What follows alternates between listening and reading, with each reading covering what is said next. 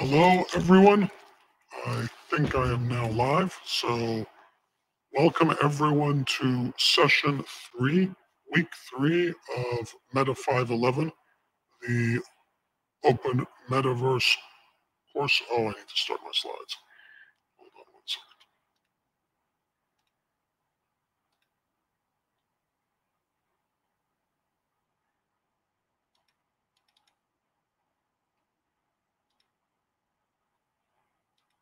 Okay. Let me start over. Welcome everyone to session three of Meta 511, uh, NFTs and the Metaverse. This week we're going to talk about PFPs, and this week we're going to be doing something different than the prior two weeks. And so there'll be a little experimentation as we go along. And what I mean by different in this case is how we're going to pull together the material for this week. Last week, if you remember, Ellie and I and George did a session together, and that was the week session. This week, I'm going to present some material about PFPs today.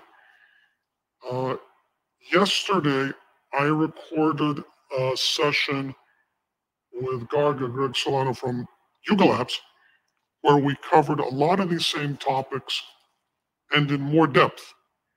And that we will play on Thursday and have Q&A on Thursday. And the reason we're holding that back is because in order to have, I think, a good understanding of that session, it's good today to cover some of the more background material because that session um, implies some good understanding of the topic already.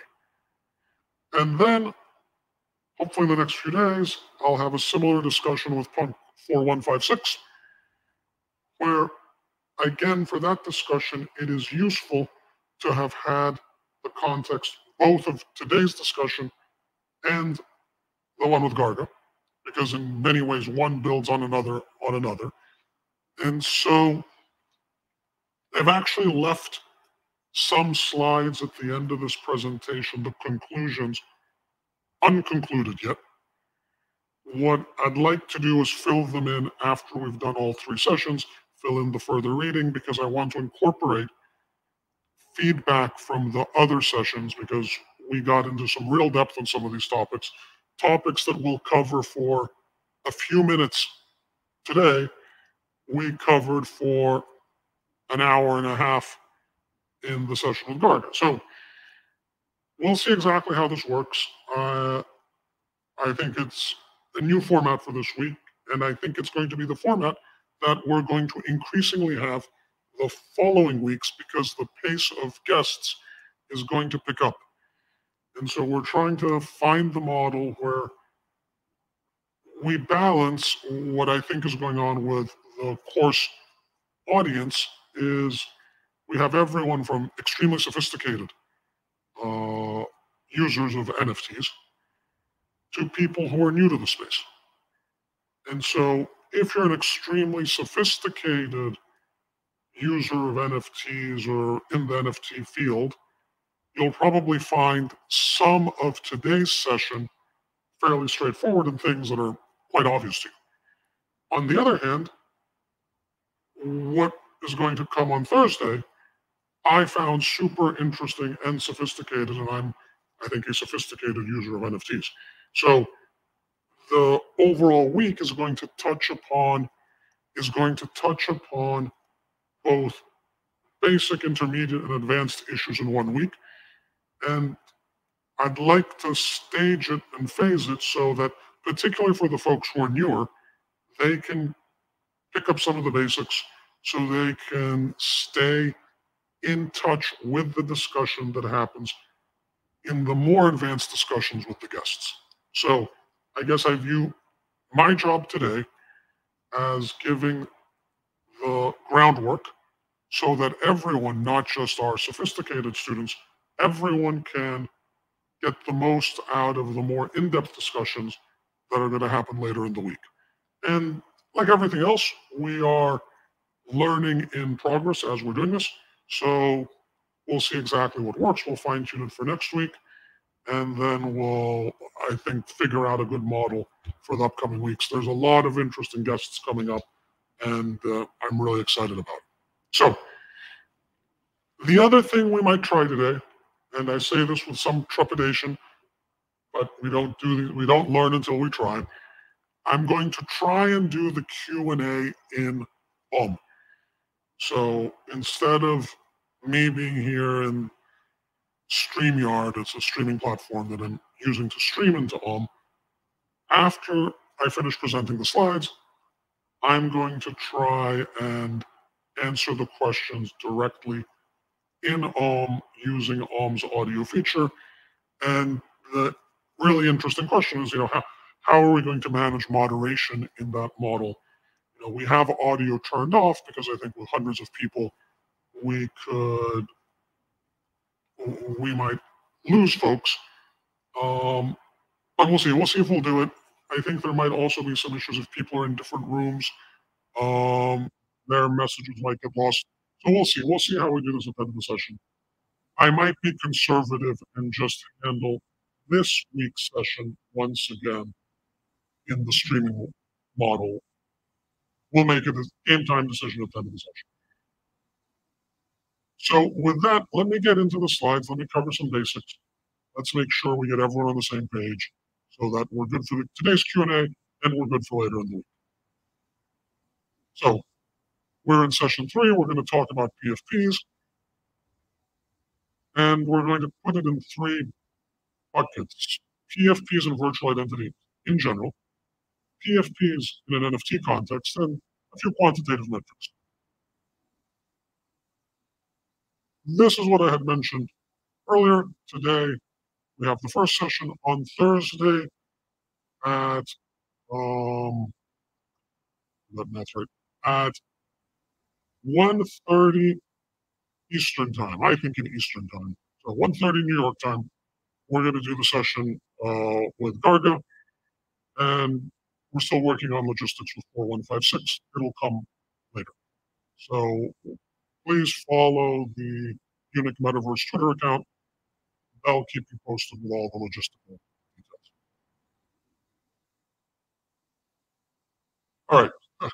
I'll start with the absolute basics because I do find that sometimes people who are not in the NFT space ask, what does PFP mean? And I'm going to laugh here because I remember when I asked someone that. And I actually DM'd a, someone asked them that question. What does it mean? And they explained it to me. Right? It means profile picture. Sounds very fancy, but actually just means profile picture.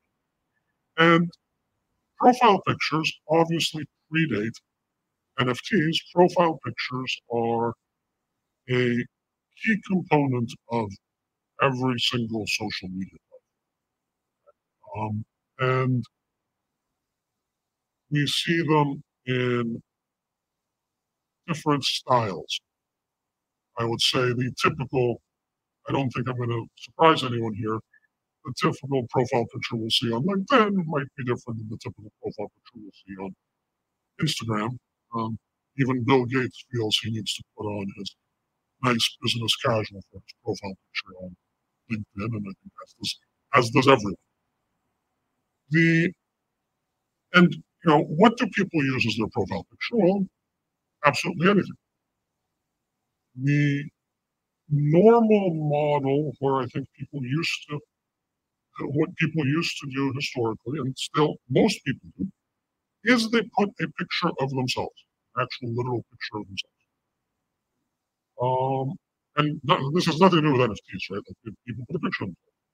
I'm sure everyone in the group here has social media accounts and often has a picture of themselves. Some people put an illustration of themselves.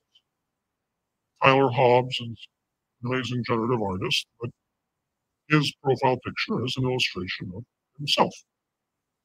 Uh, Naval is an amazing thinker and investor. And it's a very abstract picture. Some things are not pictures of themselves at all, right? Some people put a picture of something else that's important. Special place, a beach, sometimes their spouse, their children. And over the last and it hasn't been very long, last one and a half to two years, there has been a different thread where people are putting as a PFP an NFT. And even here, there's kind of two models.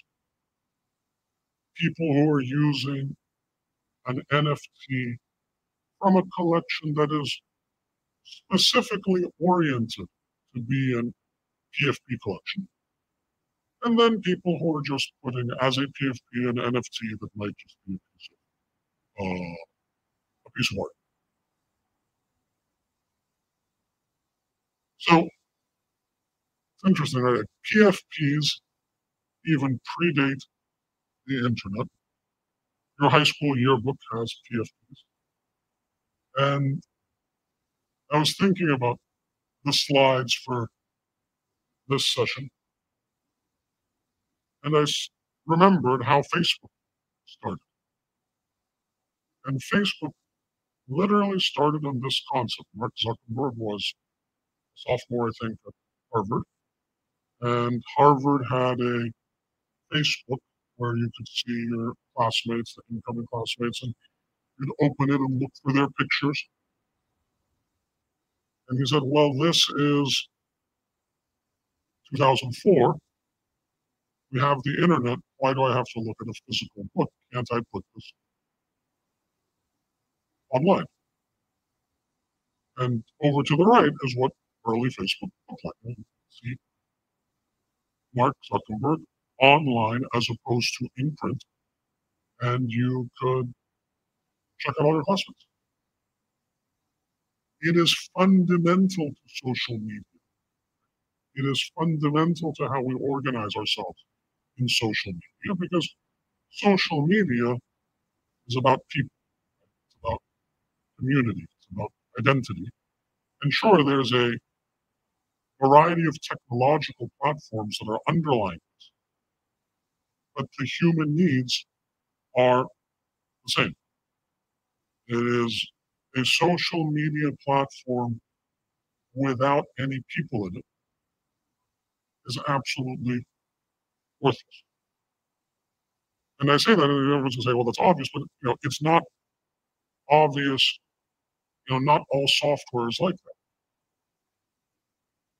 Google search engine is very valuable to me. If it was the exact same Google search engine it was, but there wasn't anyone else using it, it's still perfectly valuable. I need to find direction somewhere. I need to look up, uh, find the article from the Crimson in 2004. It was very useful even in a solo usage case. Microsoft Word is very useful even in a solo usage case. Social media is not. Social media is pointless in the social in a solo usage case.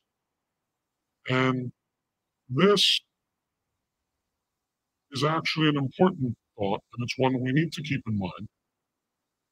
The what the Web 2 social media companies have successfully done is tap into core human desires, see their classmates or their friends or their family or people they hope to meet or people they admire or people who they think they're interesting, or in some cases, you see some people they dislike. And the social media platform gives you the mechanism by which you can find them, communicate with them, yell at them online. That's what you like to do. And they're built, their only value is, in fact, the people who are using it. Right? And in a way, they've been they've done an excellent job of capturing value that is latent and pre-existing in humans, and then in some cases, you know, selling it back to you. Right? So the general model of a social media company is you want to go look at other people's profile picture. Right? This is the basic thing that what it is. See what Mark is saying, or George is saying, or Kim Kardashian is saying. And that attention, that human attention of yours, is then being partially monetized with certain certain posts coming in that are advertisements. So PFPs were interesting at the level of your printed high school uh, yearbook. I think I still have mine somewhere. But nowhere near as interesting as they became when you could take them online. So they became very much more interesting online. And I think we should note because virtual identities are not only two dimensional, we have had a long history of avatars. And avatars primarily came out of the gaming world. And they have become progressively more three dimensional. But started off as fairly two dimensional as well. Uh, you know, 1990s era video games had avatars, had characters. You played as a character in that game. And some of those graphics today were would be viewed as quite low resolution and uninteresting, but it didn't actually matter. I mean, they, you still became engaged. You still felt you were a football player, American football, or the football player, European football, or the explorer, or the fighter, or the warrior, and you inhabited that identity. Um, even with very basic, not very high resolution, not particularly 3D avatars.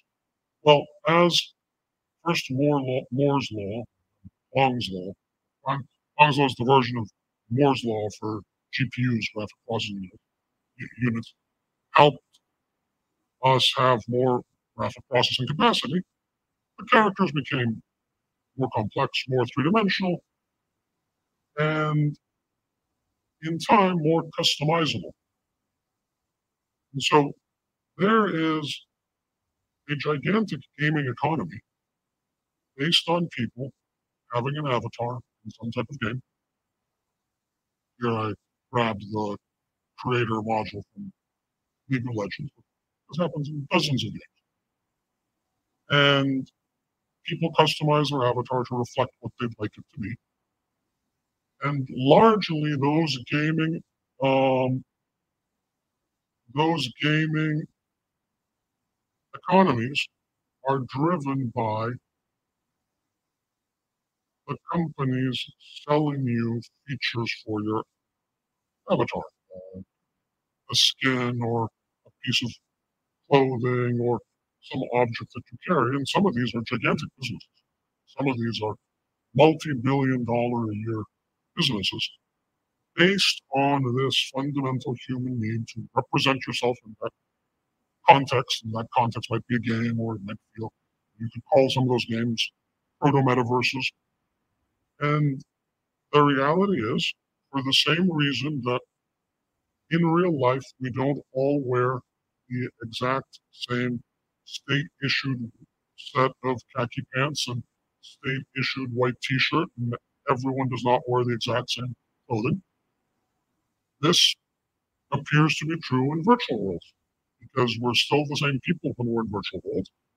And on the whole, people do not want to just have the exact same avatar as everyone else. And depending on your interest in that world or in that game and in your budget, how much money you have available, and the dynamics, how many customizations you can earn by playing versus buying, you might customize more or less. You might spend more or less. But very obviously, the case is that people want to express their identity, want to express their identity, whether it's in 2D or in 3D, whether it's on social media, whether it's in gaming. All of this predates NFTs. None of this was invented in 2021. Arguably, almost all of the largest technology companies in the world, the social media companies, the gaming companies. I leave aside you know, Google search or Apple that makes hardware, but most of the Web 2 slash gaming companies have this concept at the heart of their model. And one of the things that I find very interesting is there's a lot of pushback from non-NFT people. So, oh, well, I can't believe people using these silly avatars or these silly PFPs, or they're paying money for them. What's wrong with them? Why would anyone pay money for them? I mean, they're and some of the largest tech companies in the world, some of the largest gaming companies in the world are based on this exact same concept. And we'll talk later what this means in the NFT context, but this was not invented in 2021. This is it's key to human nature, it's key to human identity. Human identity will express itself regardless of the exact mechanism by which we interact with others. And that's what we've been seeing with it. So I keep saying the word identity. To me, that's the most important word in this session. And identity can mean multiple things. First of all, there's personal identity, and people might feel that they are a certain way. Everyone feels that they're a certain way, and they want to express it in a certain way. But uh, I would not look at the parentheses there. I think people can and do have multiple identities. We'll talk about them in slides slide or two. But the first form of identity is expressing yourself as an individual. I'm Tyler Hobbs. I view myself in this way. This is how I view myself literally. It is an illustration of Tyler Hobbs, but in a certain artistic style, it reflects something how Tyler thinks about himself. And this is how I'd like to present myself to the world. That's a personal identity. People, of course, don't just have personal identities, they have a wide variety of community identities. You might think of yourself as an Italian. You might think of yourself as a physician. You might think of yourself as a graduate of the University of Alabama. You might think of yourself as a fan of the Chicago Bulls. All of these are Irish communities. Everyone belongs in multiple communities and people have a long history of also expressing in visual form their commitment to that community.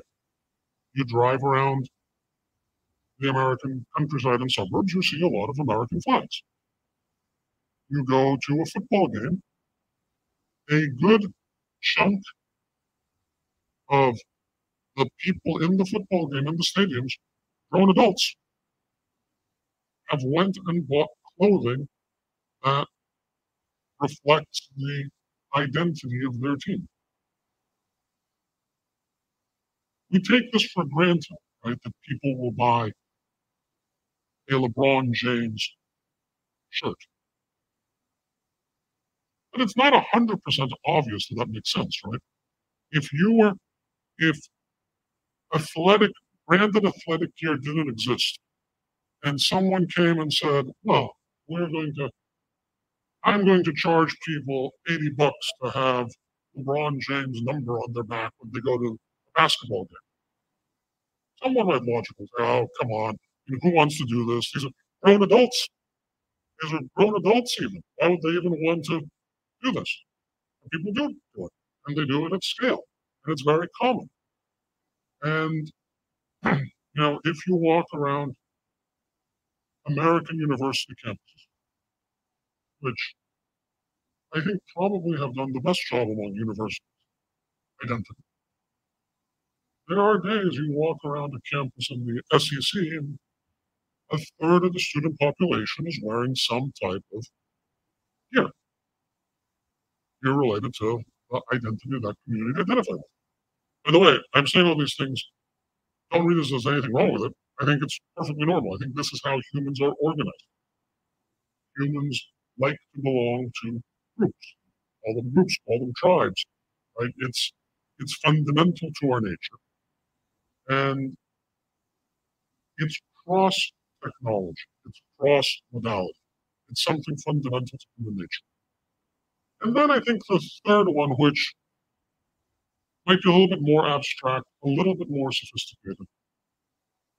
But I do think it exists. Let's call it branding.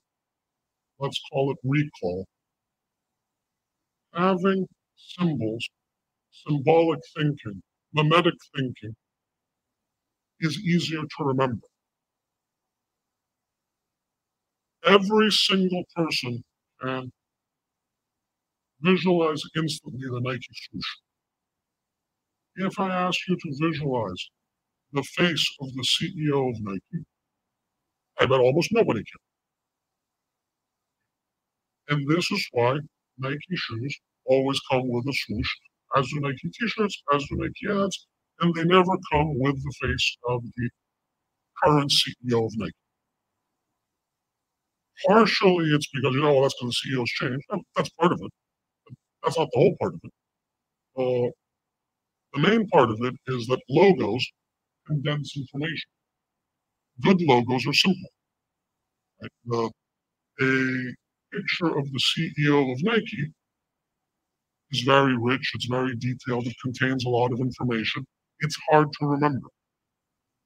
The swoosh is very simple. It's easy to remember. And there is something like this going on with PFPs. Um, a CryptoPunk PFP is lower resolution than the average LinkedIn photograph. And in some ways, in some capacity, some people are going to say, well, there's a lot of them that look the same. You know, there's 200 something hoodie punks, they all look the same. And that, might be true. But there's also like, you know, several tens of millions of people in their office casual, business casual on LinkedIn, and they all kind of look the same too. So I think there's something about the distillation of information that happens with this that is part of this. It's a more sophisticated point. Everyone will naturally understand personal identity and the community belonging. But I think there's part of this, I think this drives part of this. I think it's why community belonging tends to rally around symbols. It doesn't tend to rally around individuals on the whole. And I mean, this is PFPs send a message not only about the individual and their values, they're happening with Bethany, but also the values of the broader community, right? So this is someone who reflects both some personal values and the values of the surfing community. Now, I mentioned identities plural, and I'm going to come back to identities plural. Everyone has multiple identities. Everyone plays multiple roles in society. You are a scientist, and a mother, and a golfer, and a Roman Catholic, and a lover of obscure sashimi. All of those are part of your identity and your personality. And some people Many people. Blend them together. Here is me, a rich tapestry of a person. I'm very interested. I do science experiments. I um, eat sashimi from obscure waters of New Zealand. And that's absolutely fine, right? Those are people who, many people, as a, none of these what I'm going to say is good or bad. There's different ways people express it. People will express it as one identity. But other people, in fact, I think probably more people separate those a little. And then it might be because of practical reasons, but it also might be for other reasons. So it's very common uh, that people use different PFPs on different social media platforms. On LinkedIn, where and we'll discuss the practical reasons, right? On LinkedIn, you might have your serious photo. And that photo is there to demonstrate to a recruiter, a future employer, that you're kind of a serious professional, you're going to come to work and do a good job. But on Instagram, where maybe you're really only targeting it to your friends or broader community, you might have a more fun photo. And on Match.com, you might have a more sexy photo because there you're trying to attract a partner and you want to send a different message. This is called a practical reason. But there might also be not exactly practical reason, not that you're worried that your boss is going to see that you're on vacation, not that type of thing.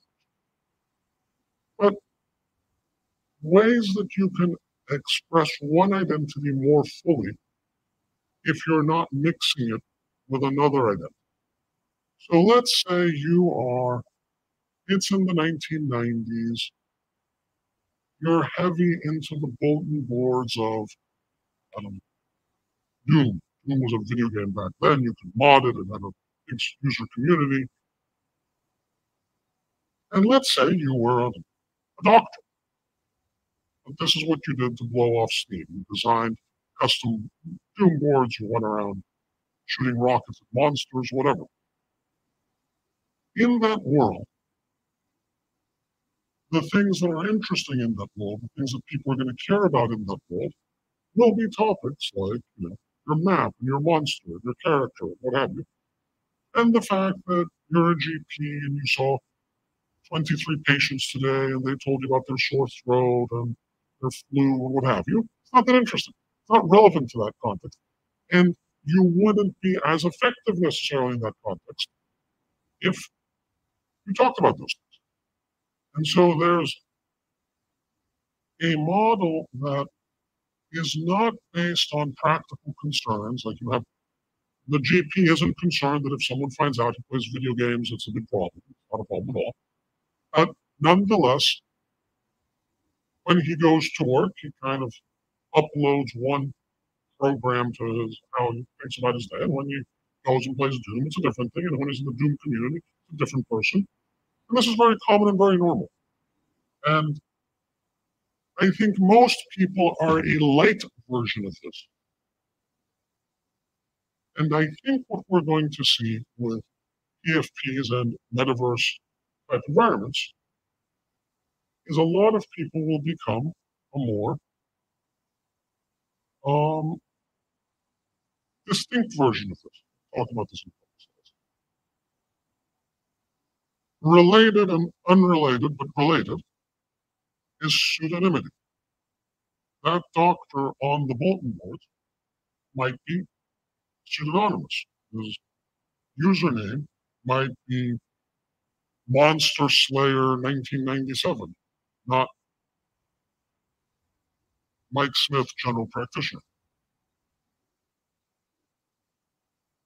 And people say, oh, look at this weird thing that's happening on the internet.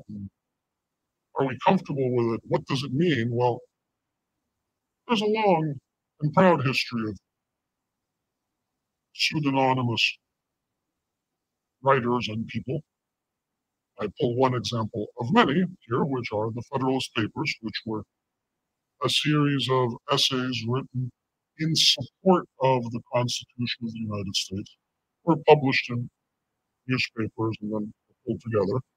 And they were written by very famous people, Alexander Hamilton and James Madison, and they could have absolutely written them under their own names, but they wrote them under a pseudonym. And for a variety of reasons, they didn't want to feel they didn't want to feel um, that they were self-promoting themselves, or maybe they wanted to put the focus on the ideas. A variety of reasons someone might do this, but it's a known concept. Something that people have done before the internet. And so you put this together, sometimes an identity might not just be a focus area. Oh, and this is when I talk about Doom. It might be a way to have some pseudonymity and to separate a certain area from a certain other area. And I use the word pseudonymity because I think that's basically, I mean, we have eponymous people online and we have pseudonymous people online, and we rarely have purely anonymous people, right? Anonymous would mean something like there was oh anonymous. It's, it's not anonymous, it's pseudonymous. Six one six five two nine is pseudonymous. One six five two nine shows up every day on Twitter and tweets a bunch of things and is always at the same Twitter account and with the same profile picture. There is a continuity from one day to the next. A truly anonymous person would be someone who would be logging in one day as Anon 6, 5, 7, 8, 11, 12, 14, posting something, gone, coming back the next day with a different account, posting something, gone. There's nothing to tie them together. But that's very rare. You don't see very much of this. I can't even imagine. I'm trying to imagine an example in the NFT Twitter space. I can't think of one. And what's really what the choices are are between eponymous. You go and say, George, my co-instructor, has an eponymous Twitter account. He might also have pseudonymous Twitter accounts, I don't know, hasn't told me. But he has a eponymous one for sure. And you go there and it's says George Giaglis, and I'm looking at his PFP, it's a picture of him. Say, okay, this is me, and I'm a faculty member at the university. Because, yeah, I'm saying these things. I'm George Giaglis. 6529 is pseudonymous, but just as consistent. Right? There's you can mentally model that person. And this is also nothing new. I remember bulletin boards 10 and 15 and 20 years ago. Most people did not put their full name and social security number to go post on a bulletin board. I remember being on different bulletin boards doing different things with different people and knowing them by their handle. Their handle was usually something made up, pseudonymous. And it was fine. You kept seeing that pseudonymous person come back every time and say things, and you could develop a consistent understanding of what that person was and how you wanted to interact with them was fine. And less less dramatic than I think people sometimes think of it. I also I want to note this briefly. I don't have much to say about this because this was something that was shared with me by one of the UNIC faculty. And I don't I don't have depth of knowledge on the topic about there, but I thought it was super interesting. I put it in. Everyone thinks of it, indeed I generally think of the relationship between a human and their avatar as unilateral. I am person X and I want to express this Y part of my personality with this avatar. It appears, and this is fascinating, that the effects are bilateral, that the avatar can impact you back. So there is a faculty member at the University of Nicosia called Chris Christou, who does experiments on 3D avatars. And you can see in this photo avatars that look like normal people and avatars that look super strong. And it turns out that if you put VR goggles on people and you show them themselves as kind of a normal person and you ask them to do a test of hand strength, they'll score a certain number. And then if you switch their avatar and give them muscles, but virtual muscles, fake muscles, muscles that are only in their visual uh, field of vision, and then ask them to do the hand test again, they get stronger, which is actually wild. It's wild. And I suspect we're going to learn a lot. I had also, I didn't put it here, but I saw a study that showed something similar for burn victims, burn victims who wore virtual reality goggles and were put in a snowy, icy cold environment had lower perceived pain levels than those who didn't. Which again is weird because you think of pain or hand strength as a physical constant, not something that is in any way going to be impacted by what you're looking at. But That's apparently false. And it's going to be very interesting as we have, over the course of the next decade, more uh, VR and AR environments, better, and more robust avatars, what this bilateral relationship is going to look like. And hopefully, we'll get some experts towards the end of the course when we touch upon these topics who know this topic better than me. I'm, I'm not an expert. But it's, I find it interesting to just put that concept out there people, relationship between you and your avatar, you and your PFP, might not be 100% unilateral. It might be to some degree bilateral. Now, this was all about, you know, virtual images in general. I'll talk a little bit about them as expressed in NFT collections. And here I'm linking to a slide from last week's session where we were talking about IP issues in um, NFTs and specifically in PFPs. And one of the things that was a big takeaway from last week is today in the PFP world, there are basically only two models. And the mo- first model is PFP collections that give you commercial rights to avatar, and PFP collections that say your avatar is in the um, public domain. It's anyone can use it. You can also use it, but anyone else can use it. And the personal license only PFP collections, there's not a ton of them around now, and everyone's more or less migrated to these models. And so I just say this, we're not going to re, re, re-discuss last week's session, but keep that in mind as we discuss some of the things we discussed today, mm-hmm. but also when we speak to Karga on Thursday in 4156. They're not accidental guests. They are guests who are among the leading advocates for the commercial license model and the public domain model. So that's where we're going to talk to them and ask them why they think that's a good model for their collection and what the pluses and minuses are. So I think that's it's important to keep this in the back of your mind. Now, one of the things, and again, it'll be known by the older people in the NFT space, but less known as less known by uh, maybe newer people. CryptoPunks, which are viewed as the definitive initial original PFP collection, did not strictly speaking start as a PFP collection.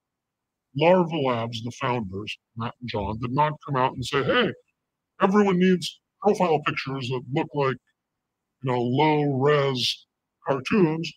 And so here, come get your profile picture so you can use it on Twitter. This wasn't it at all. Right? They were designed as a cool project where the you could claim them for free. The traits were generative. What do I mean by that, you didn't know in advance what you'd get. It'd be some combination of the traits that were probability adjusted, and you could get an alien, an ape, a zombie, a human. And it came along with as a project, and the founders definitely thought of this this way, as a complete project, not just the CryptoPunk itself, but the overall system, which included the front end website that displayed it, allowed you to trade them, allowed you to trade them for zero fees, make offers, uh, list them for sale. It was a very sophisticated project for its time. Um, it has done more. It comes. It came on day one with more complete infrastructure than almost every PFP project being launched today. But I believe the mental models on what the punks were were is it art or is it collectibles? It wasn't then, is it a PFP? And this quote here is from an interview that the Larva Labs team did with Artnome, who's a true expert in the NFT space, and he asked them this, you know, what what is it? Is it digital art or is it a collectible project? And their answer was basically, it doesn't really matter. Like, we don't care what people call it. We just thought it was really interesting. And we want to emphasize that part of the project wasn't just the token and the art, but also the contract and the marketplace that's all built in together. What's really interesting when you look at this, you know what's not there is PFPs because that's not how they were thinking of it. The use of CryptoPunks as PFPs was emergent. It happened from the community. It was not designed. It was not necessarily obvious that this would happen. It didn't happen right away. The project was launched in 2017. And I'm not saying these are the first times that people used a CryptoPunk as their profile picture. But they were the first times I noticed, which doesn't mean anything. I'm sure it happened before, but these weren't seminal events. And the first was in January when G Money paid, I think, $100,000 for his CryptoPunk Ape, which back then was a gigantic record, and then made it his profile picture. And then a few weeks later, 4156 played a higher amount, I don't remember offhand, for his CryptoPunk Ape, and also made it his profile picture, and also encouraged a lot of derivatives to be made of his of his profile picture. And we're going to speak to both 4156 and G Money on the course. We're going to ask them, we're going to ask them directly how they thought of it, why they did it, what it meant. But I remember both of these sticking in my mind I'm like, oh, that's interesting. And over the next few months, a lot more people did. First, a lot more CryptoPunks did. And then a lot of people with other PFP collections did. From my perspective, some might disagree, and I'm sure I'll hear about it in, on Twitter. But I think NFTs as PFPs was a 2021 phenomenon. And I think it is a unbelievable phenomenon. We'll talk about what that might mean a little bit. It's, it's an incredible phenomenon. It certainly um, impacted my thinking about 659 that it became very obvious to me in 2021, early 2020, that the idea that you could have an NFT and that NFT could represent your virtual identity, whether it's a 2D PFP or whether it's a 3D avatar, and you know the models are going to change a hundred times over the next 50 years. But the idea that you're going to have a visual presence representing yourself, of course, is not going to change. And that there is something interesting in representing that as an NFT, and that this is how that if there is a broad, open, decentralized metaverse internet with the internet internet with persistent digital objects, well, that it makes sense to do it this way as opposed to just uploading a picture of yourself. Made a lot of sense to me. And that's that was my exact logic behind 659.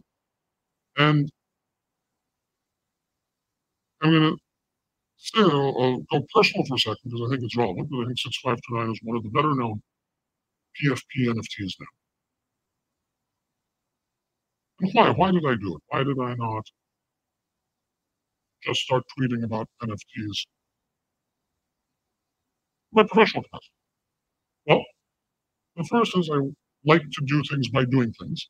And I saw this as, oh, I think this is the native way it's going to be done in the NFT space. So I wanted to live the space the way it's how I think it's going to play out. You, only learn by doing. First. The second, I thought it was fun. The third I thought it would clarify the message that I wanted to say and also help me test the message that I wanted to say. So I have a reasonable professional reputation, including in crypto. And I could have said, like, oh, I bought these new things about NFTs and I want to tell you about them. I instantly would get some feedback and audience. But I started 6529 was zero followers as a brand new um, account, but with the 6529 PFP. Because I was well, I want to talk about NFTs, and this is now part of my identity, and I want to talk about NFTs under that identity. And I don't actually want to mix it up with what I ate for dinner last night. Why would this matter? I don't think it matters. What I want to talk about is the open metaverse and how it's very socially important that we succeed at it. And, you know, in no way am I comparing myself to the Federalist Papers, but to imagine a funny joke, we have no idea what the readers of the Federalist Papers have no idea what Alexander Hamilton had for dinner that night, and why should they, right? Would anything have been improved if they did? I, I doubt it. So the the um, theory was all of the things mentioned. It was an identity with a community, in this case, the community of NFT holders, and a way to sharpen the message and stay on a focused message. And I think it's working. And I think it's not just something that you would say, oh, well, this is very unique to 6529. Other people won't do this. I've spoken to a lot of people, a lot of people in my professional network, who are fascinated and kind of frightened by this type of thing. And what I tell them is like, oh, this is, well, first of all, this has existed a long time pre NFTs, like we discussed. So it's nothing new. But also, I don't think my experience is going to be some weird one off experience. I think my experience is going to be everyone's experience. I think most people will present multiple identities online, like they sort of do now, but a little bit more. And so this, um, I think it's very interesting. I think PFPs do have, at some level, product market fit. That level being that people will want, need a personalized, customized, reflective of their values and interest and identity, virtual identity online. Now, does this mean that mutant apes are worth 13 years or whatever? That's a totally different question. We'll come to how the projects are trying to find their position in the marketplace. A very complicated, interesting question, but not today's question. The question is, there is not this point. At this point, I believe people will use PFPs in this way. And it's a fairly obvious and trivially obvious usage case um, in virtual worlds and for NFTs.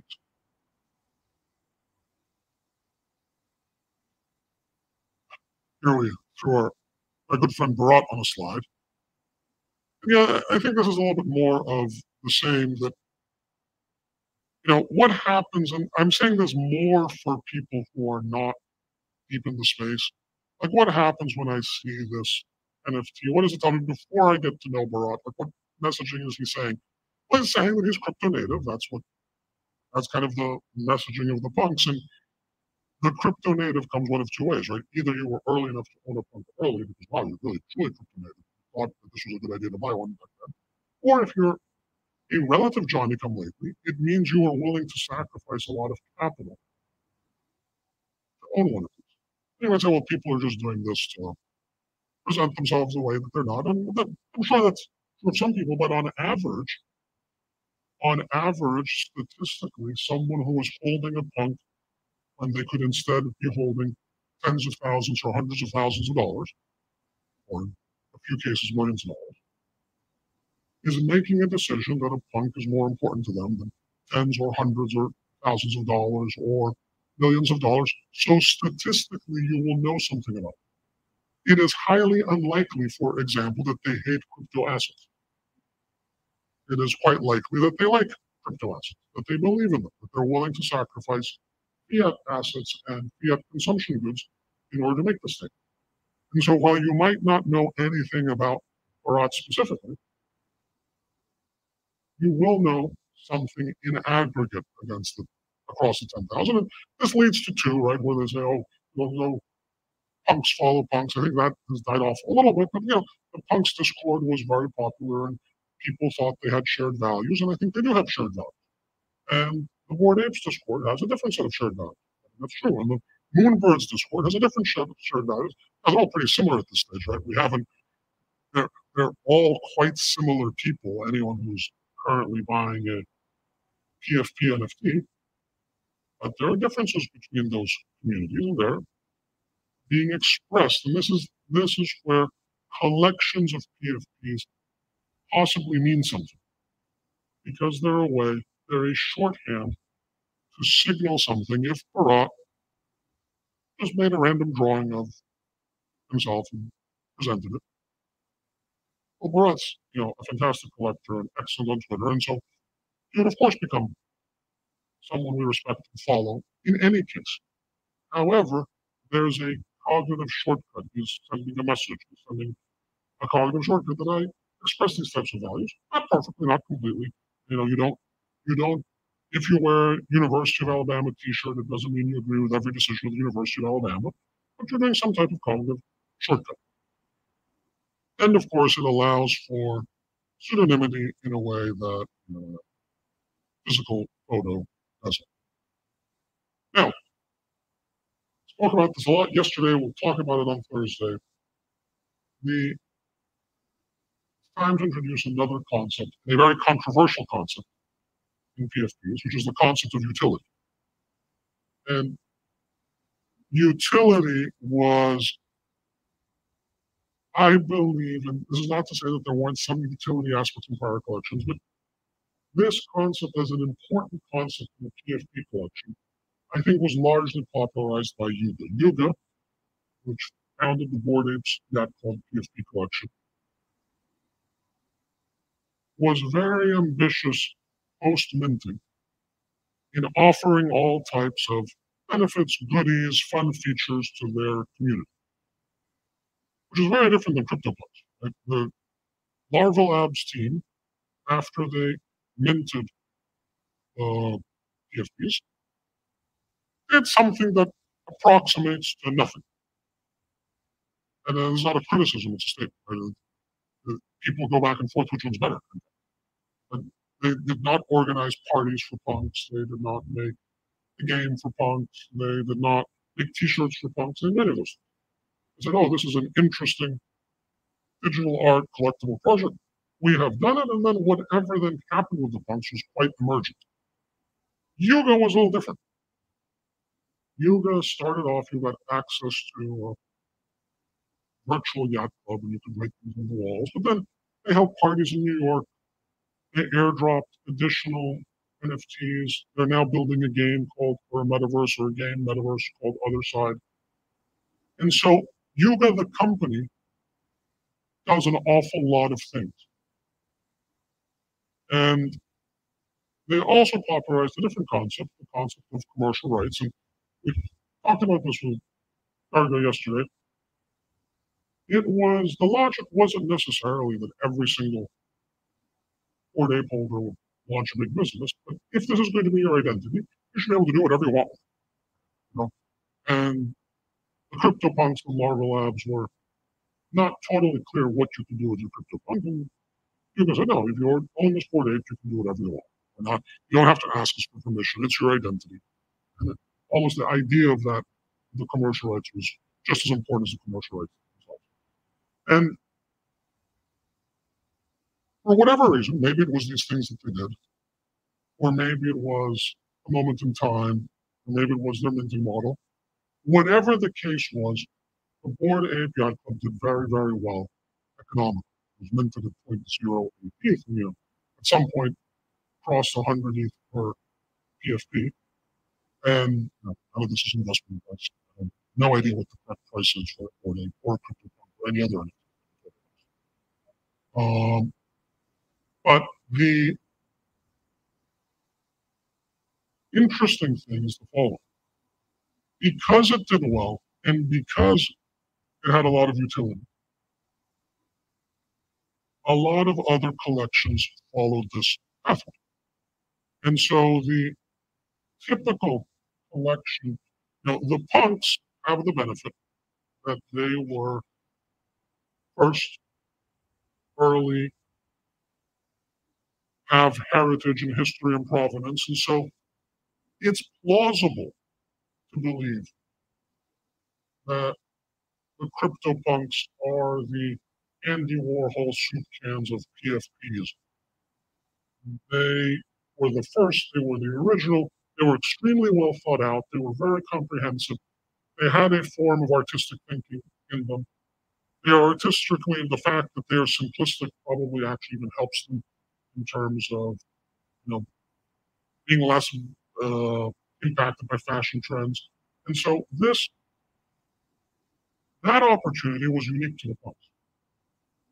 What has happened with the other PFP collections, because the first one that managed to make real inroads against the punks, and today is broadly the same market cap as the punks, um, or had this heavy utility focus, the space shifted there because obviously people were saying, well, my gosh, it's a great business opportunity. Like uh, people like having NFT, uh, PFPs.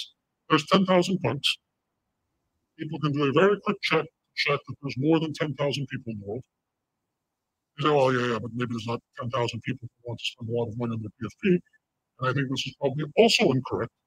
The most amazing statistic I read in the last couple months is that Rolex, which a lot of people think it was a luxury elite product, sells 1 million watches a year. And over the last, I don't know how many years, few decades, has sold 40 million something watches. And so a Rolex is, of course, an identity object. It is not a object that whose goal is to tell you the time. Certainly not in 2022. You have a phone on you, you know, watch with a zillion features for a couple hundred bucks. You're buying a Rolex for identity reasons, community belonging reasons, self-expression reasons. And the average Rolex is under twelve, thirteen thousand dollars, which is still a reasonably priced PFP, and there's a million of those a year, right? So a lot of people in the crypto space, NFT space, with an entrepreneurial mind, kind of did this math. Oh well, obviously there's going to be there's going to be more demand for PFPs than 10,000 and in which case, we should make some. And how do we get people to be interested? Well, we're going to do things for them, the utility. And this, I would say, is one of the very big, interesting, and outstanding questions about this. Because it worked with Bored Apes, or at least so far. The collection's a year and a half old. I don't think you can replicate the birth of the CryptoPunks anymore. And then I think the interesting question, the utility question, really boils down to is does anyone actually want these things? Are these things interesting?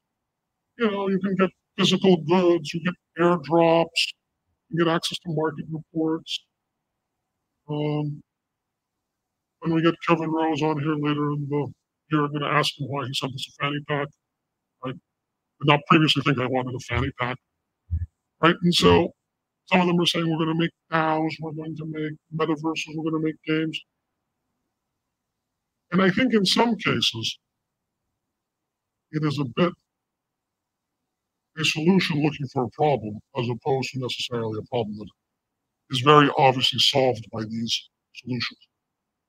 I think the what has happened is certain collections generated a high market value. And then people kind of looked around and say, well, why does it have this high market value? Well, we need to do things to justify it. And it's not necessarily clear to me if those things are the right things. Some of them might turn out to be the right things, some of them might not. And the reality is, we don't know yet. NFTs as a PFP concept is not even two years old. Utility oriented PFP collections are maybe a year and a half old. Most of the utility oriented PFP collections have been out for a few months. Is there any doubt in my mind that people will use PFPs and if you want them to be verifiably yours and take your identity across different applications, well, they should be an NFT. Zero doubt. Is it clear in my mind that it's good that there is a company that has issued those NFTs and that company is going to do interesting activities for you, They'll make you a physical clubhouse. They'll hold parties. They'll sell you T-shirts. They'll do special shows with actors. Well, maybe. I think some people will figure it out. I actually think some of those are going to work, but some of them will not. In fact, most of them will not. And we're at the beginning of a vast process of exploration of which models do work and which models don't work and which models work for which communities. Because it's going to be different. In some communities are going to value, and you can just see this very clearly between the punks community and the Bored Apes community. The Bored Apes community very much values Ape Fest in New York, and people go there and enjoy it and have a good time and stand in line and they go a yacht party on the piers. And I think if the punks did something similar, the profile, the psychological profile of the punk is less interesting in that. Neither is right, neither is wrong, right? There's going to be different things for different types of people. So we're in this experimentation phase. And I'll mention the nouns here because the nouns are another take on the same model. And because we're going to talk to 415, talk about these. The nouns are the step beyond commercial, right? So they, like the CryptoToads and the CDBs and the MFers, are collections that say, we're building a collection that is meant to be a network oriented collection. What do I mean by that? I think you can think of it in phases. If I'm a company and I don't give commercial rights, I'm any type of company. I'm starting a lifestyle company, a streetwear company. I have five or ten people at my company who can who can um, make new products and hopefully my people are talented and smart and have taste and people like. And if I'm a commercial collection, maybe there'll be thousands of people have commercial rights, and of those, a few hundred or dozens will do some interesting things with it. So I get some network effects.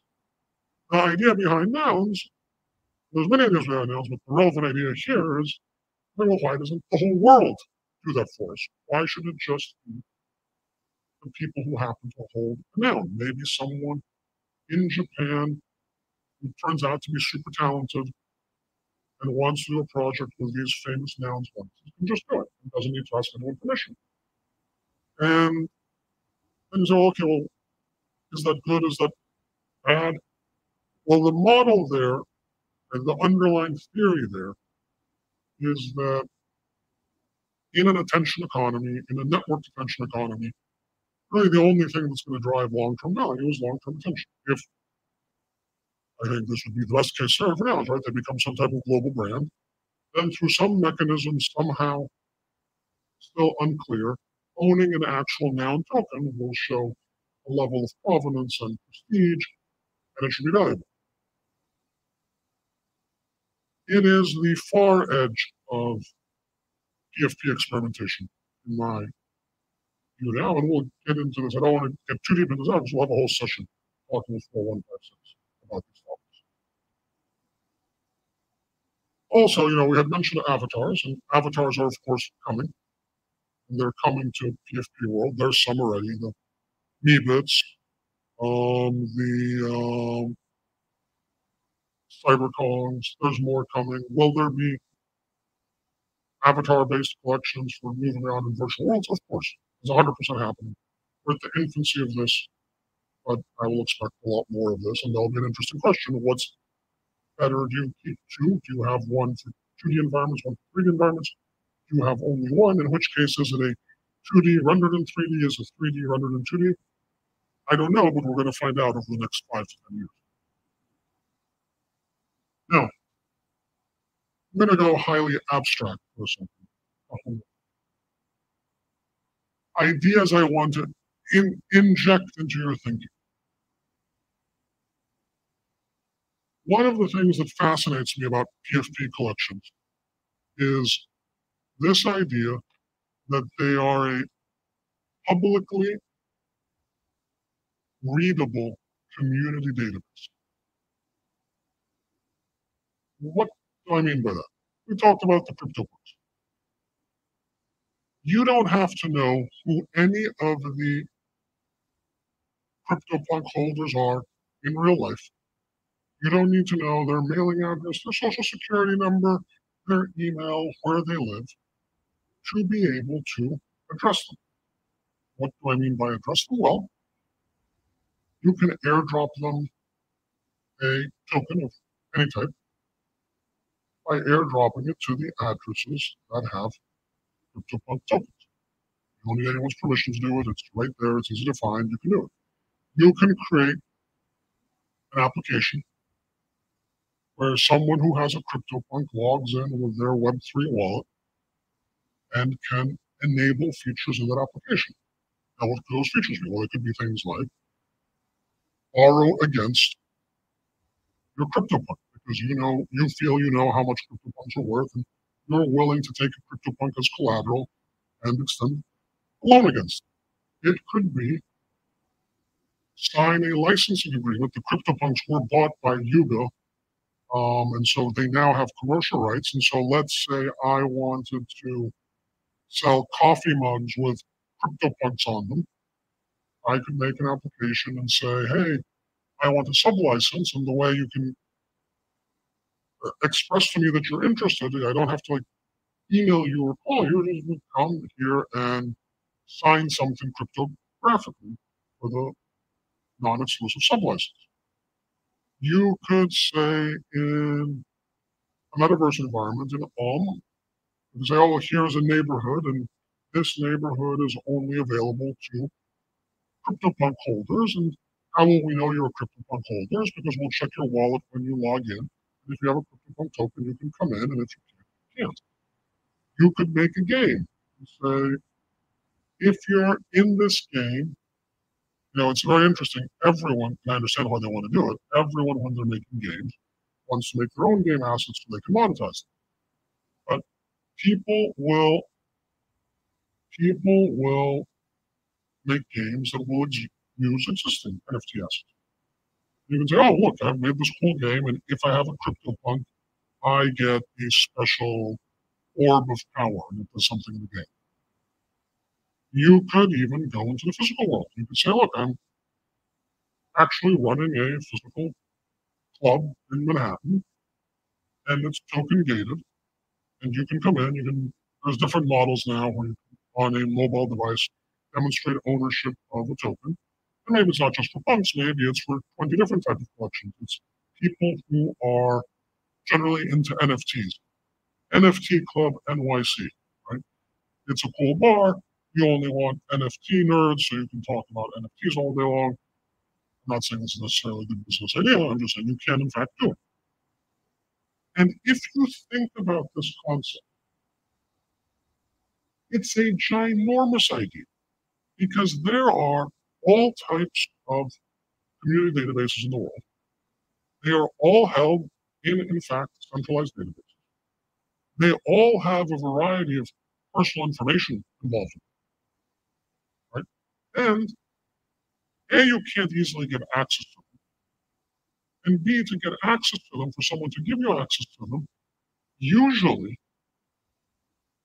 usually means they're going to hand over people's personal information, right?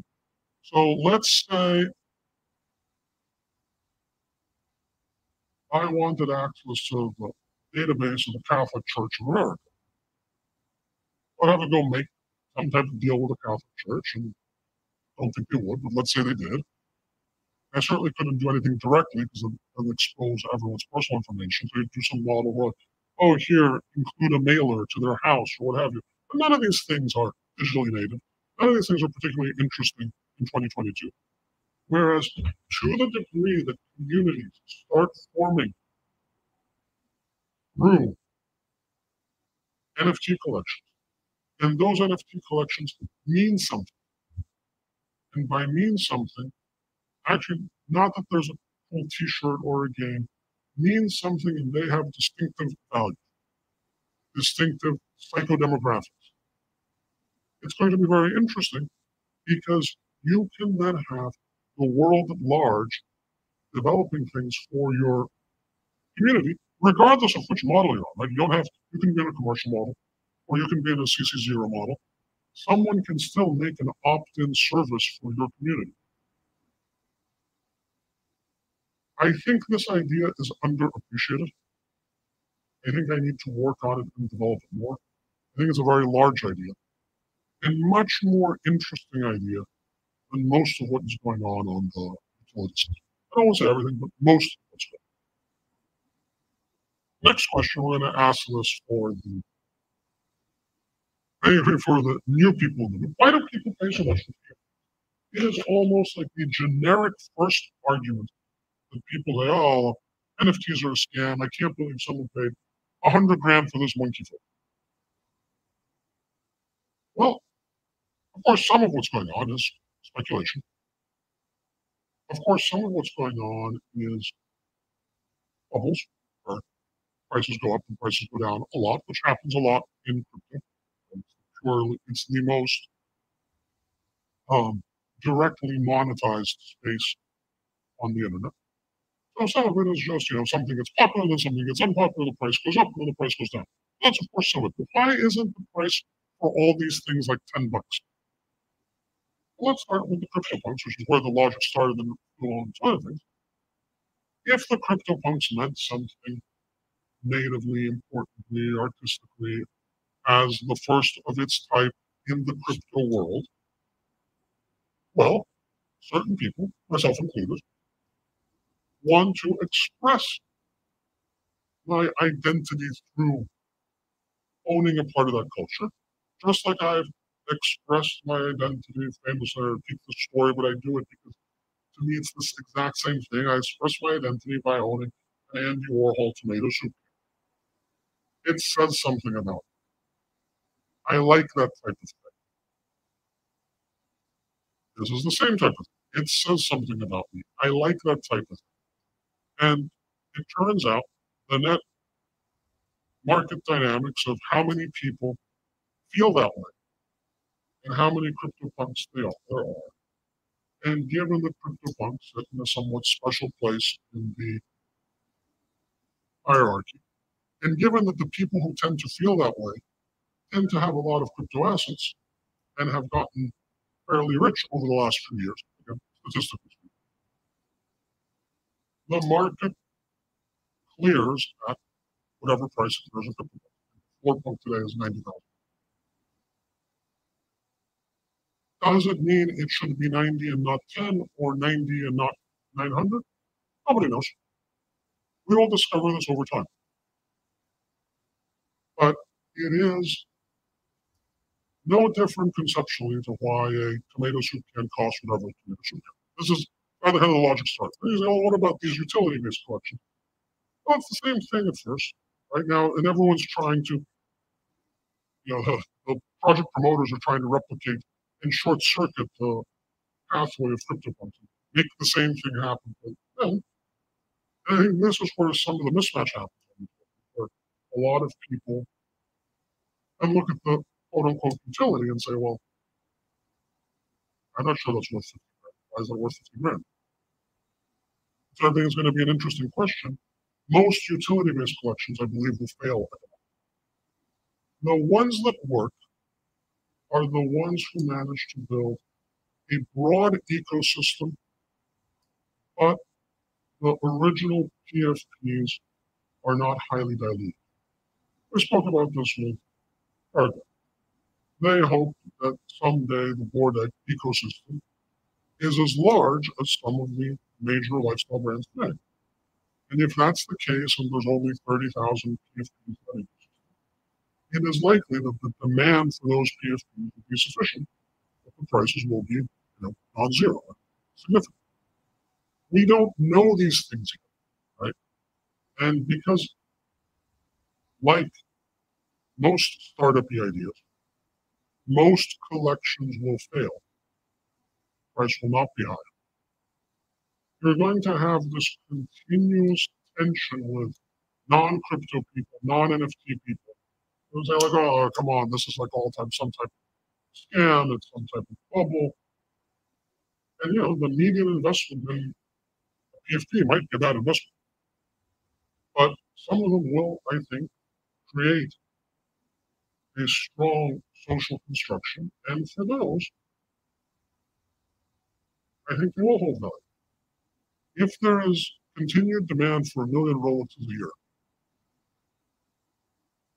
there's going to be more than 10 or 20 or 30,000 valuable people. How valuable, I don't know. Which ones, I don't know. I'm not here to do, I never give investment advice. I'm not going to start today. But I think it's fair to say that most PFPs will not be expensive, inexpensive. And a few will have value. And the fact that they have value is not some type of a priori um, takeaway that there's a scam going on. That's not that's incorrect. I think that's quite sloppy thinking, even if a lot of these things don't actually hold value. Now, some questions that I want you to think about as we talk about, as we go through the next two interviews, discussions with Garga and 4156. There are things that have that I have in the back of my mind when I'm chatting with them, and you'll see them come out. And I want to let you know the questions that I'm thinking. of. The first is valuation discussed. Utility. What does it, you know, does it mean anything? Right? Is, is this what people actually want? What do people want? Does it present, and this is a kind of an obscure question, I'll talk about this more later in the course when we talk about securities legislation, so I don't want to get deep into it now. Does it present some risk that the tokens will be classified as a security? We'll see. But I don't, it's not for today. What is what are the trade-offs between commercial licenses versus CC0, public domain licenses? Are these really communities or are these customers or a company? What does that mean?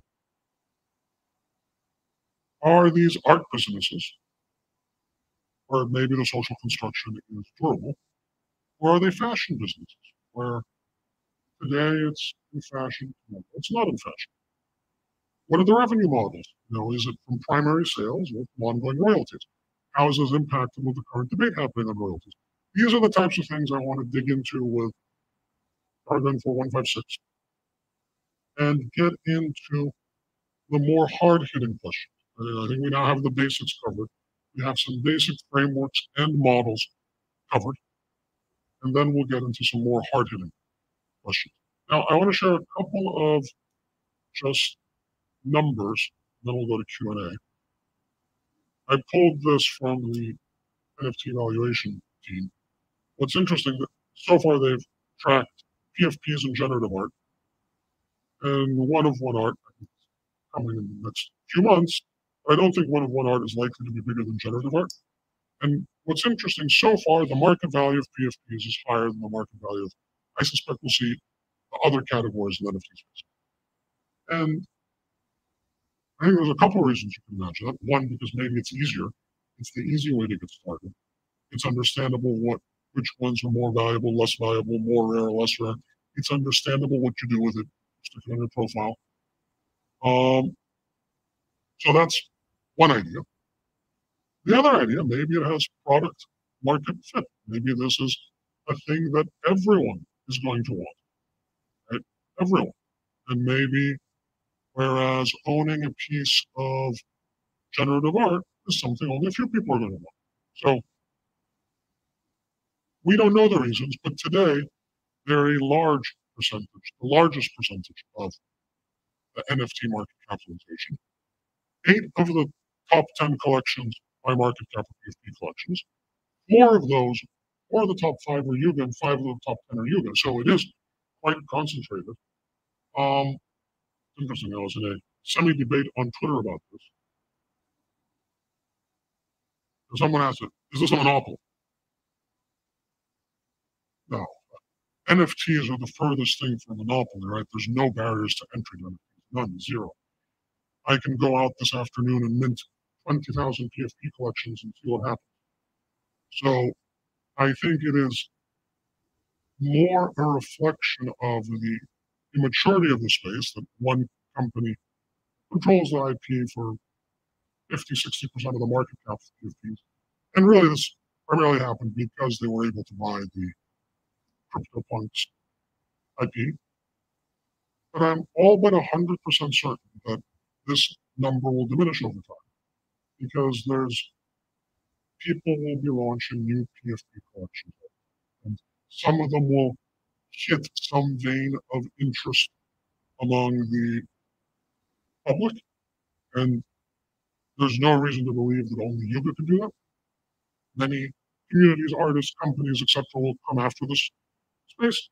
So I think that number is in fact high now, but it also will go down over time naturally, because unlike how you think about classic monopolies, your utility company, you know, they, have literally run the pipes to your house with classic monopoly. Yuga does not have a classic monopoly. Anyone can launch a PFP collection. Um, what they've done is very good execution. So, but I do think that number will naturally come down. And then the last data point, this is volume from, you know, well, I think it's actually from all time. Basically, before January 2021, it was impo- uh, you can barely even see it on the chart. And there were big spikes in fall of August and September of 2021. A huge spike in April is the Otherside, uh, mint. And today volumes are down quite a bit. Crypto volumes in general are down quite a bit. And given this is the least established part of the crypto asset field, it's logical and expected that they'll be down even more. This does not a priori bother me. I think this is going to be a very, very large field, and this reminds me of what was happening in early Bitcoin. Spikes of activity and then long periods of much less activity. I think that's how it's going to happen uh, here as well. And so this is what I wanted to cover today. What I'm going to do is I don't want to mint the presentation yet. I want to finish the chats with the others, pull some information from those chats, and, and um, share it once it's fully complete, uh, probably towards the end of the week. I don't know if George or Valentinos can tell me, are we in one room, in which case I could maybe drop down and try and do voice chat in Om, or are there multiple rooms, in which case I think we need to do it this way for now so everyone can get answers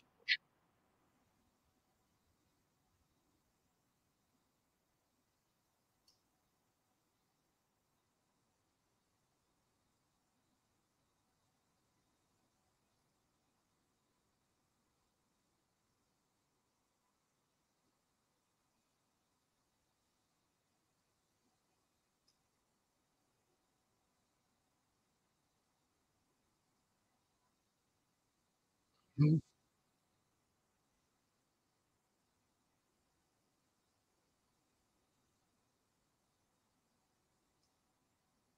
I have been abandoned. Time to go into some type of social platform. Um, see if I can find it.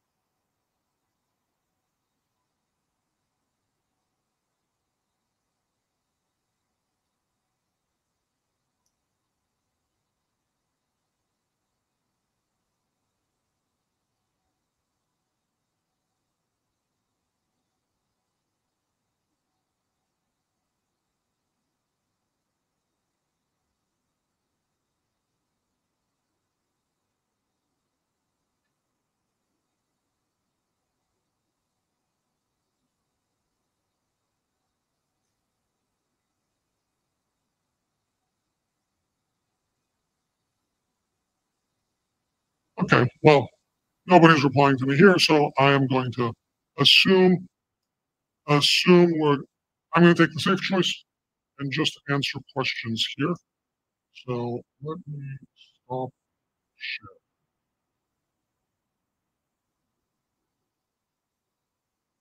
Okay. Why don't you feed um, questions to the team in um, um I'll try and answer them here.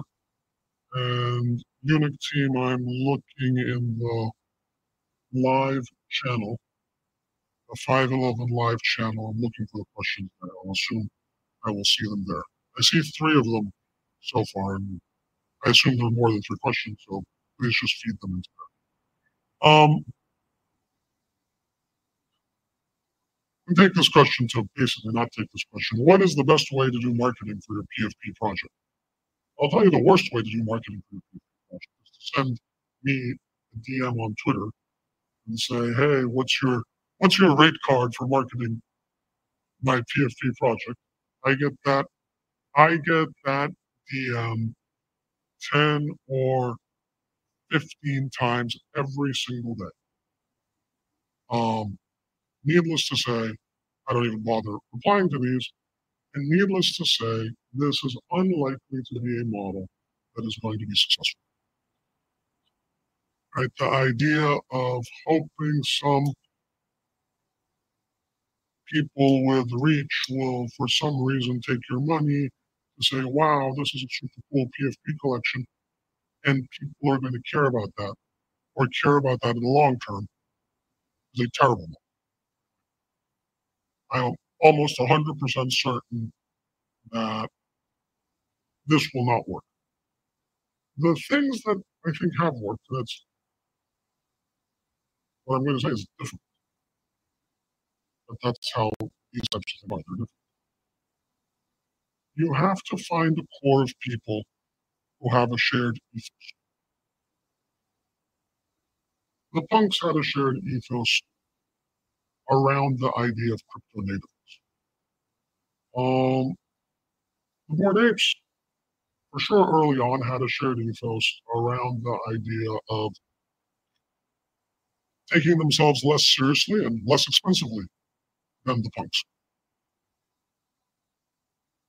The CDBs have a shared ethos of taking themselves extremely non-serious.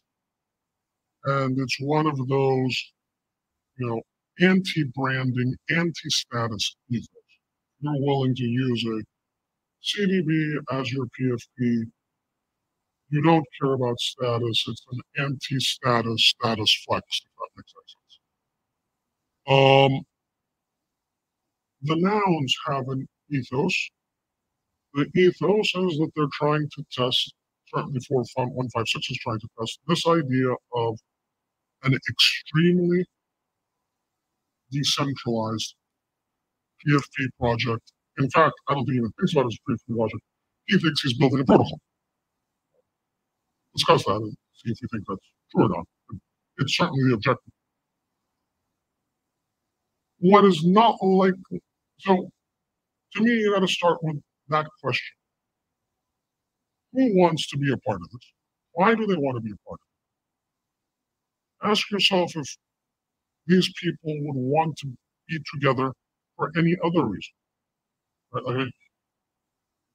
what tends to be the default case of a new PFP project, which is why the default new PFP project adds immediately zero, is it starts off with the needs of the creator.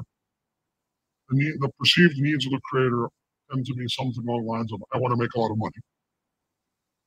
And have no interest in the actual needs of the people from whom you're hoping to make a lot of money. Right? And so the, the, the, starting point has to be well, who, who are you addressing?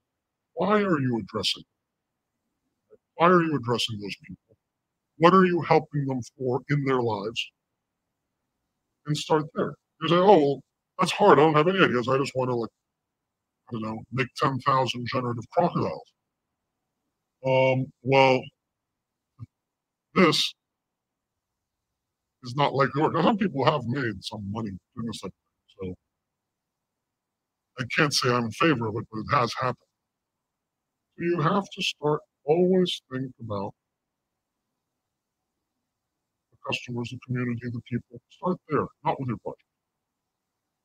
If you start a project and then ask yourself, why does someone want it?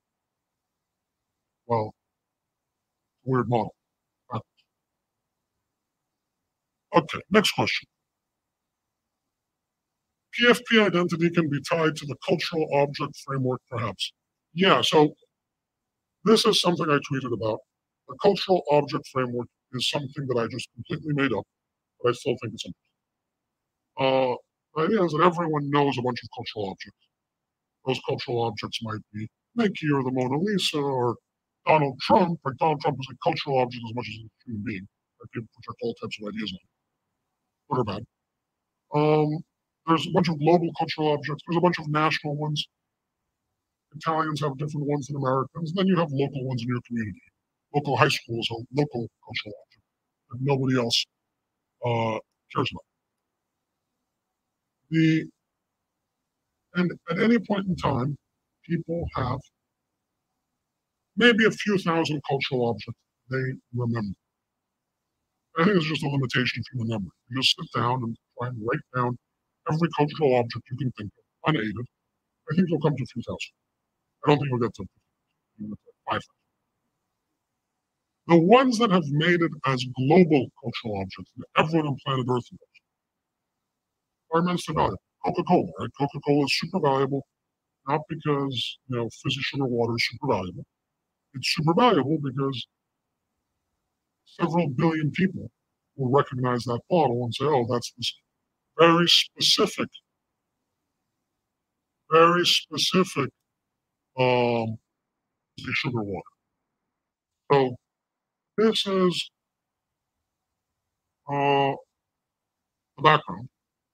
And I think some PFP projects are currently in the competition to become global cultural objects. How many will make it? No more than a handful. Why? Because how many global cultural objects are there? 200, 500, 1,000, and not, not 50,000. So how many of those are going to be PFPs? Not a lot, but some will, some might. And part of my logic of why I think we're super early um, in PFPs is you don't see national or local. Like the normal example I give is France. France is a big country. It's a G7 economy. It has 60 something million people. It is extremely proud of its language and culture. They have a whole institute set up to protect its language and culture. And as far as I can tell, I have yet to see a meaningful PFP collection where the names of the traits are in French. By the way, I'm not suggesting you should go do this as a business idea because probably the reason it hasn't happened is not enough French people now still working with NFTs. But someday there will be. And it seems totally obvious that the average French person who, on average, speaks French will want a PFP in his or her native language. And how many PFP collections in French of 10,000 can France support? Well, quite a few, or maybe fewer collections, but larger numbers of PFPs. So I don't think we've even hit national level PFPs. We have, I don't know, 30, 40 meaningful PFP collections, all of which are competing on a global basis, all of which are super rudimentary, right? Like the numbers are tiny. When you think about, oh, large communities, well, Facebook has three and a half billion people. Oh, the Bored Apes have minted a lot of NFTs. Depending on if you count the Kodas in or not and other sides, the Bored Apes either have 30,000 or 40,000. 30 or 40,000 is not a large number either as a brand or as a social media company. And so we're still super, super early, super, super niche. And I think thinking through the cultural object framework. So thinking fractally that there will be outcomes at a national, at a global level, at a national level, at a community level, will actually help maybe help you find gaps in the marketplace.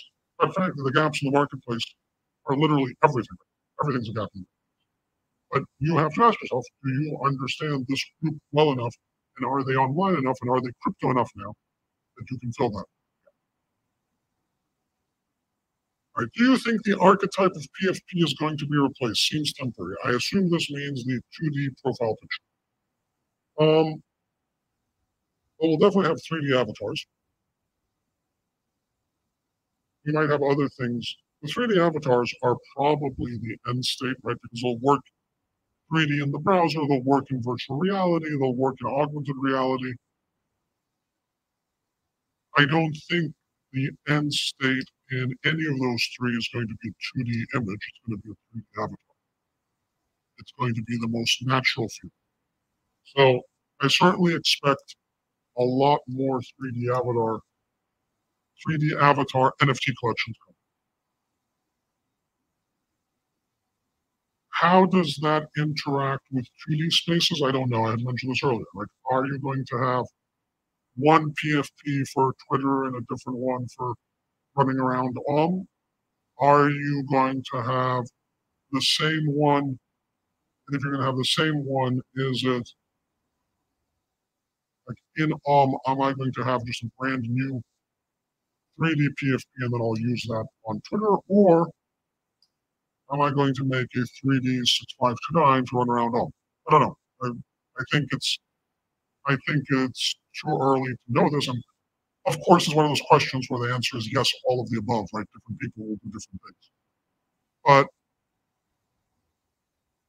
for sure, as much as 2D PFP NFTs are early, 3D ones are absurdly early. Beginning of the beginning. So I don't know what comes after that. I do think that the 3D ones have a lot of room to run, and there's a lot of technical issues to solve to make them work well. Facebook has spent tens of millions of dollars, and they are still working on having their 3D avatars have legs in VR. You know, why is it hard to have legs? I can do it in an afternoon element. Have legs in VR and not make the user nauseous. legs have to actually work in a naturalistic way that people don't get nauseous. So a lot of work that needs to be done, but I do think that's probably the end state. Um, does a PFP with no utility have a chance in the future? Um, yes. I think it is an open question how much, and as with everything else, both models work, but how much the model is going to be I want to own this NFT because there's a team of people at the company behind it doing a bunch of cool stuff for me. They're organizing parties, they're making a special house for me to stay in when I'm in San Francisco. They're airdropping me a t shirt.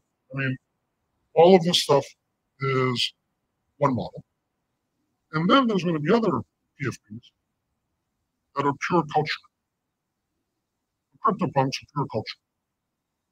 The CDBs are pure culture. There is no centralized CDB team. There is no one organizing on behalf of the project. It's just a cultural um, market. I think cultural ones are harder to do because you got to figure, you've got to really hit the meaning of a certain culture. They're harder to do, but if you do them, if you do them, I think they're easier to be successful. If you get it right, the pathway to success is easier because you have to do fewer things. The ones that are utility based, I think you do end up in a bit of a grind as the operator of the project, the promoter of the project, that expectations are set that you're doing something for the holders on an ongoing basis. And you gotta do it forever. I mean, I don't see how you stop.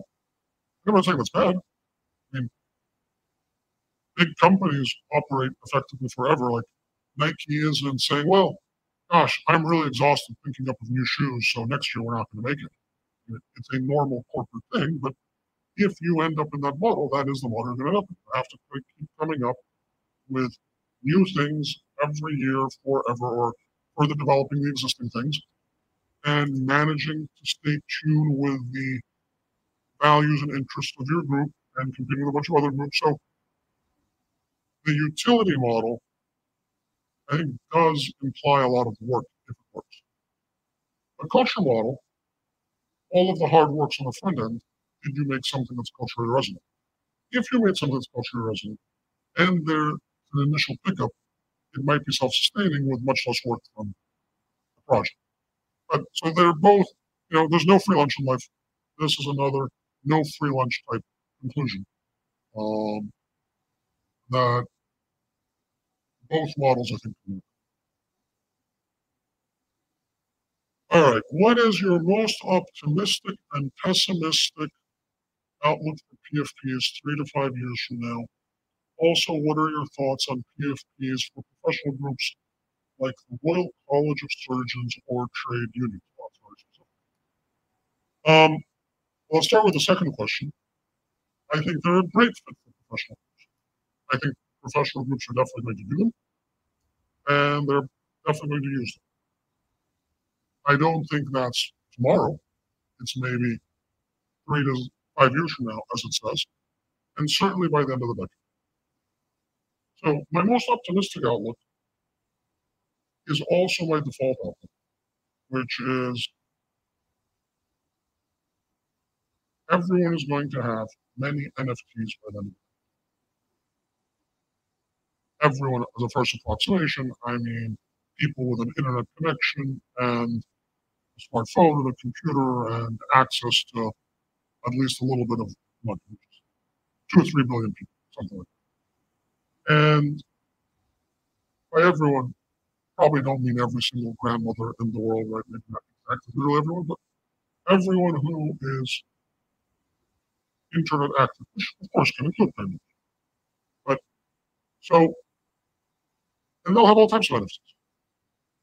And the median NFT that they're going to have is not going to be very expensive because the median person doesn't have a lot of money to buy an expensive NFT.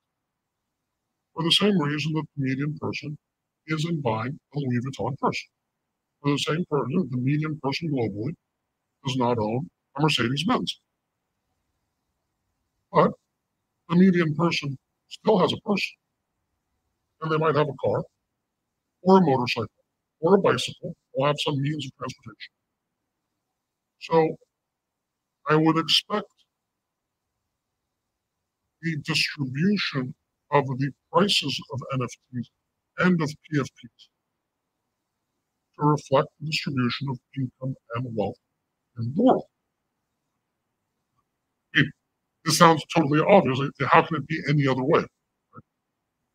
The, in which case, there's going to be a gigantic number of collections, utterly gigantic. Most of them a quote unquote failure in economic terms. Maybe even most of them quote unquote failure in engagement and utility terms because you know you don't need to do very much to launch a PFP collection. Permissionless system you can do it. So of course a lot of people will do a lazy effort and not put very much work into it, and then big surprise, it's not going to work. But there'll also be some valuable, quote unquote, in unit price collections. There will also be collections that are much, much larger than today. And so the average price of a PFP might be much lower than some of these fancy collections, the total value of the collection can be significant. But more importantly is people are using people are using them to organize social activity online, organize community activity online, make their social and community groupings interoperable with other social and community groupings and applications. This would be a very happy outcome, and it would also be my default outcome, I think is good. What's my pessimistic outcome? It's the same pessimistic outcome for everything in the NFT and crypto space. That the in the United States and the European Union, we effectively lose the freedom to have our own wallets. We can have the freedom to transact in crypto directly on the chain that we are forced to go to centralized providers, that you cannot hold an NFT unless you're holding it in a centralized custodian like Coinbase, that you are pulled into a permission system. Once you're pulled into a permission system, innovation is going to die, interesting ideas are going to die, there's going to be someone gatekeeping, and it's going to get very, very boring and uninteresting. To me, this is the number one important thing, not just for the success of the crypto space and the NFT space. My view is this is very important for human freedom in general because the ability to transact permissionlessly off chain is coming to an end. There will be a continued pressure for the death of cash. And if we lose the ability to run applications non-custodially, permissionlessly online, which a good chunk of the regulatory system would like that to happen. It means our whole economic activity as individuals, as organizations, as societies can be switched on and off by a specific individual in a specific position of power, central bank, president, prime minister, what have you. And none of that is healthy for society. There is, I am not, you're going to hear this over and over again. I am not naive. There are bad people, there are criminals in the world.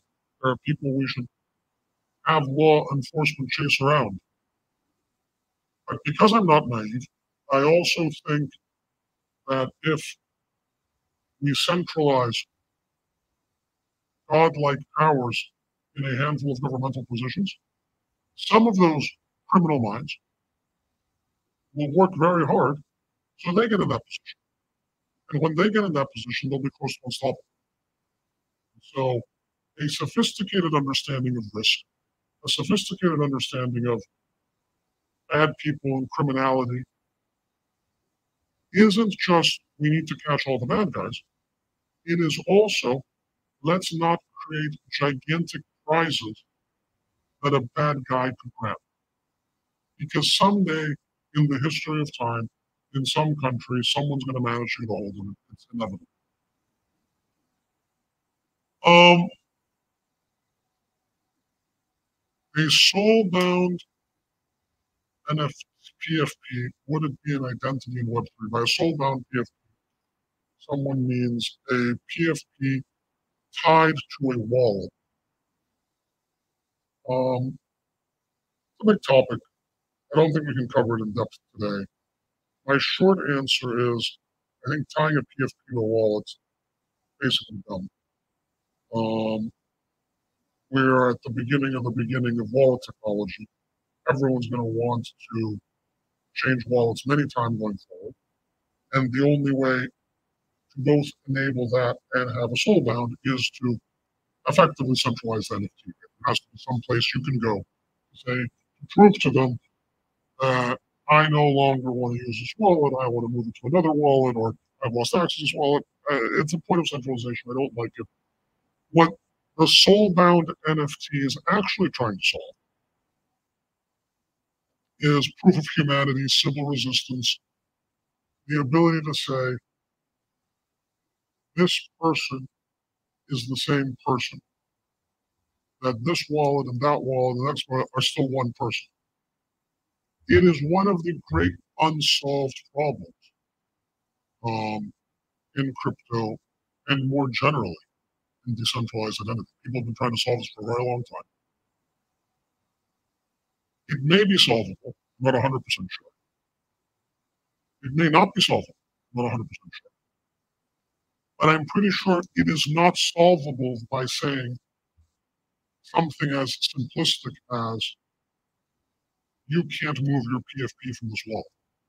It doesn't solve anything. Unless you actually verify I mean, the types of things you'd have to do for this to be a useful outcome would be you have to KYC the person beforehand, because otherwise, you know, someone could go get a soul-bound token for 659 a different wallet, claim to be 659, but not actually 659. You have to KYC. And then you need a process permanently to authorize movements to new wallets.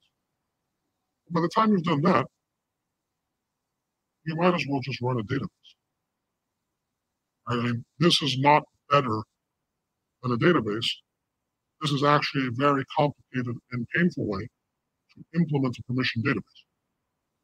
So to the degree that there's going to be a useful um, form of decentralized identity, a useful form of Sybil resistance, I, it's not easy to do. It's very hard to do. A lot of great minds have failed to solve it so far. It might be solvable, but it's not solvable in this simplistic way. And since it's not solvable in this simplistic way, since soul-bound tokens, as they're currently described, to me are not fit for the purposes I'm describing, all they actually do is make life annoying for everyone with no actual practical benefit. Okay, let's see. Um, do you think a physical backed token recently tested by Azuki might be a relevant use case for corporate companies? I am skeptical about the confusion in new users. Do you think they have a future? So, Azuki announced something yesterday, and I don't think Azuki, Azuki didn't invent this, but they're using it in their project. A little physical device, they call it a beam, can be embedded in a physical product and generate a key. And so that when you have a hybrid physical digital token combo, there's actually a linkage to the physical device, the physical, physical physical object. Um, I'm glad people are experimenting with this.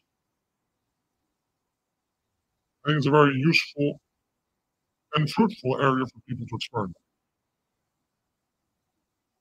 I'm not totally 100% convinced how useful this is. Um, a big part of the reason that tokens are interesting is their instant around the world composability, movability, etc., etc. If there's a physical object well, obviously you can't move that physical object around the world instantaneously. You're back in the world of shipping and UPS and DHL and shipping insurance and verifying that it is what it is that it wasn't damaged and all these things. Those are not solved by a better linkage between the token and the physical object. Now, what if, now, is it plausible? Do I believe there will be a world that I can scan a physical object, I don't know, a carton of eggs. And that carton of eggs will tell me that they were hatched in this farm and the chickens were fed organic grain and I can even track where that grain came from. And they lived for, oh, was it eggs, they were they were packaged on this day. They were in trucks for these many other days. And now they're in my kitchen ready to become an omelet. Yeah. We will have that. And does it make sense that that type of tracking information is put on a blockchain so that if I'm an egg supplier and you're an egg supplier and you're actually a milk supplier and I'm a wheat supplier, we all write some type of standardized format on the blockchain so people can make applications for this type of use.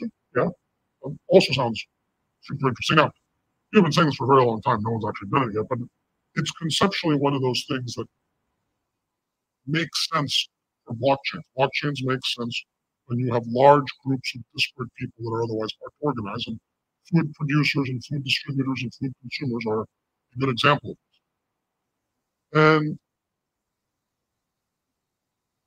All of this is a physical object with a blockchain piece, and there could be something embedded, it could be chip, it could be a beam, it could be some other physical device that says like, this thing represents this information.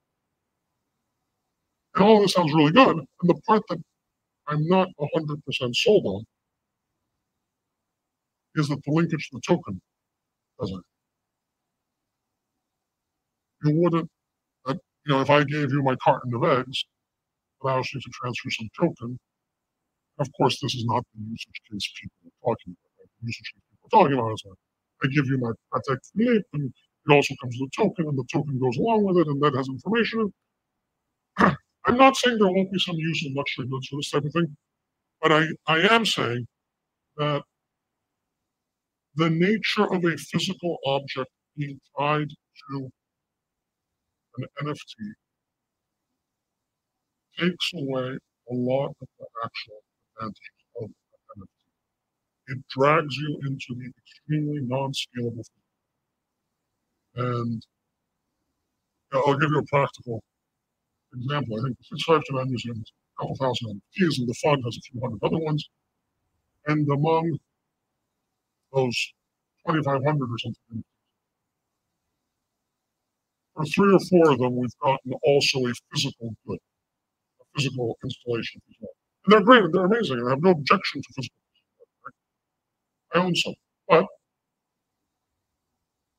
we have spent more time going through and thinking about how we're going to store those physical pieces of art and where we're going to store them and what's the right model and how are we going to keep them safe and how much is going to cost and how are we going to ship them and and and and all of these things then when for these five NFTs, then the other 2,495 combined by a factor of one. And every time I think about these hybrid physical digital things, I just my mind immediately goes to the logistics. Now, well, sure, but some things are going to exist in the physical world anyway. If you want to buy a fancy watch, and you're going to have it in the physical world regardless. It's not a choice not to have it in the physical world. um, and the so could there be some useful things? Yes. Are they um, are they going to be? Is the problem solved? No, I don't think so. Am I glad people are doing experiments? Yes, I am. I'm really glad people are doing experiments. Okay, I think I'm going to wrap here. This has been a long time. We're on exactly two hours. So I want to keep it to some reasonable length. The next session will be on Thursday, 1.30 Eastern Time. So make whatever seems to post, I think that's right. There's going to play the interview Q&A discussion I had with Argo, and then at 3 p.m. Eastern Time, Argo will log in and we can ask any questions. I'm not going to ask questions because I spent an hour and a half asking questions on Monday. So you'll have a chance to ask questions. And then 4156 and I need to sync our schedule, so we do that as well. And with that, we will we will then also finalize any things in the presentation, minted, etc. The UNIC team is making some progress thinking about how minting is going to work, how displaying of the control is going to work. I'll let them announce when they're ready, but it seems like progress is being made. My guess is another week or two, and we'll have the process uh, down uh, down pat. So thank you everyone once again. Uh, it was a pleasure, and we'll see you in a couple days.